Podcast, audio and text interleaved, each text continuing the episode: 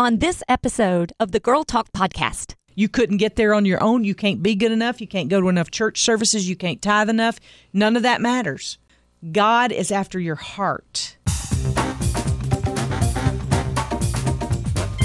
Hello there. You are listening to the Girl Talk podcast, brought to you by our friends at Fox Toyota of East Tennessee. My name is Carol. My name is Kelly. Hey, I'm Tricia. And we're so glad that you are here today. Got a big old discussion on the table. What do you do when something in the world is bigger than you? We want to specifically talk about what's going on in the Ukraine right now and how that seems to be on everyone's mind. And how do you deal with it? How do you put it in perspective? And most importantly, how do you not get bogged down by it?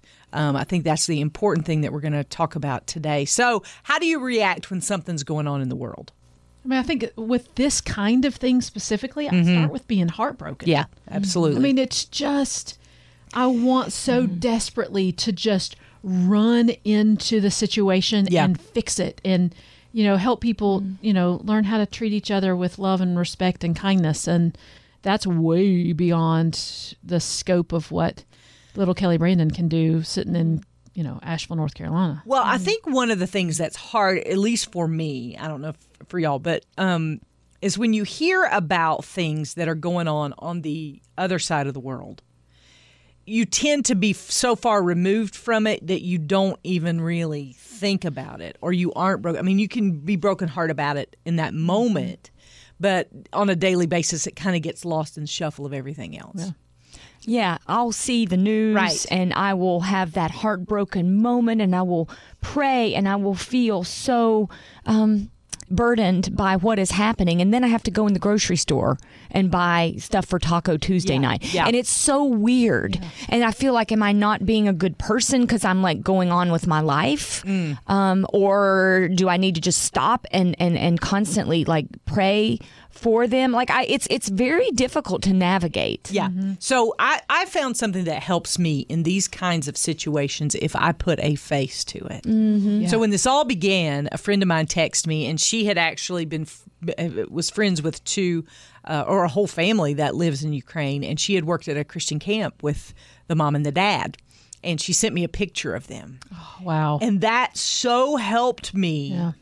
Um, filter the news because a lot of times when you hear something like a war, it is a war, but it is so big that you can't even get it down to bite sized pieces where it affects families. And so that for me gave me a face for what is going on in the Ukraine. As I prayed for um, this this sweet couple and their three children um, for safety in the beginning and for um, as as things have progressed, specific needs that they have as a family. It's helped me really put a face to it because I think that's one of the things that we do in our culture is that we get breaking news all the time, so nothing's really breaking news anymore.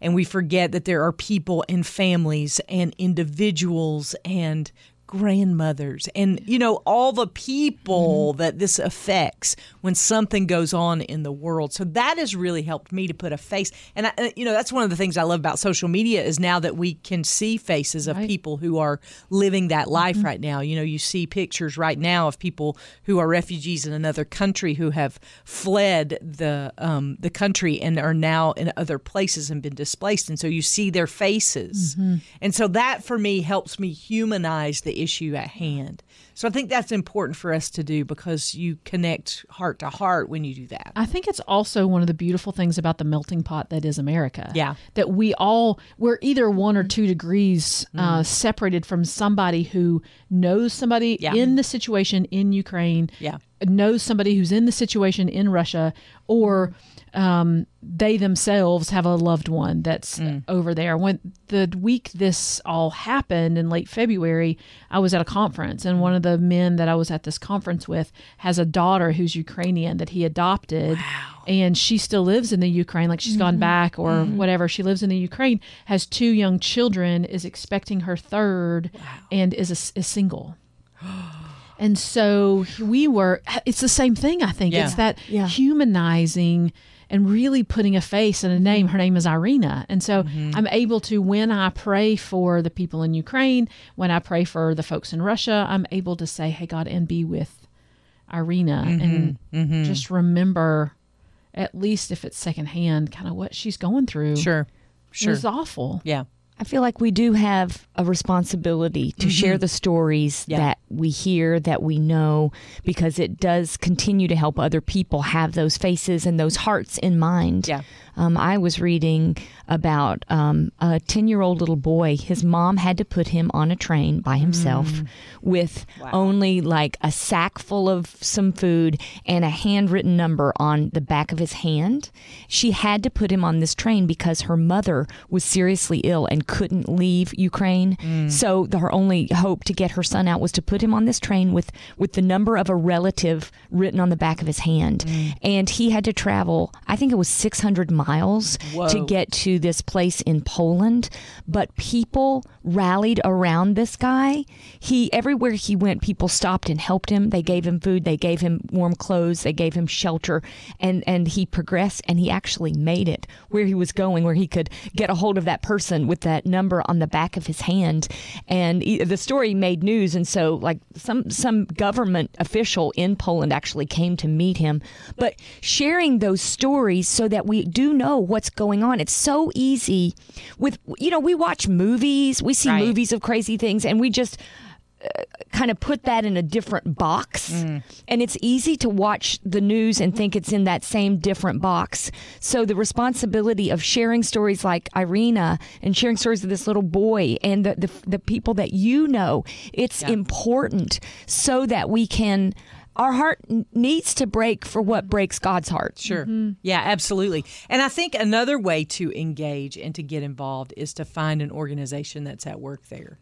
You know, Yes. um, that that always helps me. I know Samaritan's Purse is great to provide prayer Yes. points and information as they can uh, with relief efforts and the the refugees and needs that they have. So it's also good not only to put a face to it, but also to connect with organizations that align with your beliefs that are helping people on the ground there, so that you can know better. Because what's pray. the one Yeah. thing you need when you're hopeless? Hope. Hope. Mm-hmm. And Yeah. where do we only find our hope? And that's in Jesus. Mm-hmm. Yeah. And if we have to partner with folks like Samaritan's Purse or Yeah. other organizations that are not just going to help with relief, but are Right. going and talking about Jesus mm-hmm. Right. because they might not make it. Yeah. There, you, there's all kinds of relief mm, that you can provide that they may not. Ev- this this may end badly for everybody in Ukraine. Right. But if they have Jesus, it does not end badly. Mm-hmm. Well, and I know um, by hearing the mm-hmm. stories and by doing a little research, you also see God is at work. We just heard a story in our meeting time during our devotions today. Our friend Laura shared with us that um, a guy who was a representative for Evangelism Explosion there in Ukraine, um, his family was hungry. So he went out to the store to try to find them something to eat and encountered and had 20 gospel conversations, and 20 people came to Christ. Wow. While he was out searching for food for his family, he found a bottle of ketchup and a bag of carrots, and they were able to eat soup that night. But more importantly, they had the 20, he had the 20 gospel conversations, and 20 new believers are now trusting Christ and walking through this with hope. Yes. And you know, God is doing a thing. Right, Y'all, doing he's doing a absolutely thing. And things, that's yeah. what we have to remember too Yeah. when things like this are when they feel so far out of our control. We have to remember that God has not left his throne. yeah. And he has a plan and from heartache he can bring beauty. Yeah, let's talk about how to live in that tension because I think that is you you go either one way or the other. You either are so involved with the political part of whatever's going on, and I'm not just talking about the Ukraine. I'm talking about anything. Mm-hmm. You either get so involved with the details and the political part of it that you forget about God. Or you get so far into God that you just don't even care about the specifics, you know? Mm-hmm. And I think neither place is really a good, healthy place. I think somewhere in the middle where you remember God's sovereignty and you know that ultimately He has the final say. And that he, I mean, we go back to the Old Testament, you can see where he used even evil kings to accomplish his purposes, you know? So I think we have to live in the tension of knowing what's going on, like not sticking our head in the sand and just saying, well, God's got, God's in control and not knowing about it. Mm-hmm. We have mm-hmm. to live in the tension of knowing and believing God in, in the middle, you know? I think part of what that does is gives us urgency, mm. not panic, but Yeah. urgency. Yeah. An urgency to share, to share the gospel, to share the hope that we have. Exactly what you're saying to the people that are in the direst circumstances. but also to the people in your uh, workspace, also Yeah. to the people in your friend group, because everybody needs that hope right now, and hearts are softened now. Yeah. And when and when God, I think the urgency is that I think we all feel like the world is in bad shape and it's not going to get better. Yeah. So we need to do our part to tell people about the only hope, and that can be in your grocery store, in your cubicle, or uh, overseas. Yeah, absolutely. It's time. It is time. It is time, and I feel like that too. Like time is short. you Yeah. know? And, it's also time to pray. yeah. Oh yeah. You know, yes. the, when we first the Monday after um, this you know fiasco started, we my my team uh, here at the Light FM stopped and did a very concerted prayer effort. Oh, it took it was probably twenty minutes long of just nothing but prayer for different prayer points in mm-hmm. the Ukraine, and it was powerful and it was Yeah. moving and it brought us all to tears.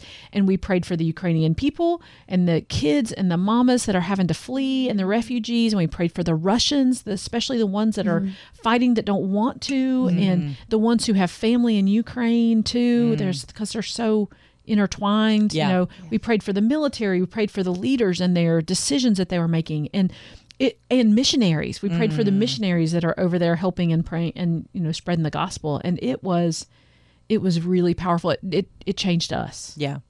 And I think it gets us out of ourselves as far as having a United States of America mindset Yes. yes. because I don't know if you've read this verse lately, but for God so loved the world. Like not just the United States of America, the world. He cares about those things and that breaks his heart. And I, I think one of the things that we do is we get a that dangerous Western mindset, whether it's all about the United States, and um, we have to think outside ourselves. And in fact, one of the, the exercises that is good for me sometimes is to sit down and think about what if I was living in the Ukraine today? What if I walked out my front door this morning and saw a hole in the pavement where a missile had struck? What if I had to put my child on a train, get him to safety because my mom wasn't doing? I mean, you know, I'm thinking What if I through all those things. How was I feel? Mm-hmm. You know, and praying from that place of desperation. I believe now more than ever before, it's time for us, number one, to get back to God's word as the standard. Mm-hmm. I know I stand on that and harp on that a lot, but get to get back to that. But also to trust God as never before, to pray before, and to unite with other believers. You know, now is the time. This is not, you know, like a dress rehearsal for the time. This is the time. Yeah. And I believe it. I believe it too. And you know, the Bible says clearly that God can turn the hearts of kings. You know, Oh yeah. just because somebody um, holds a high political position doesn't mean they're beyond the control of God. That's right. And so I think it's time for us as believers to um, not stick our heads in the sand, but know what's going on um, and and engage in our conversation. And because even people here are looking for hope because they're looking at Yeah. that situation and they're panicking because you hear other countries brought up and the, the ramifications of aligning with this country and that. I mean, you know, all this stuff.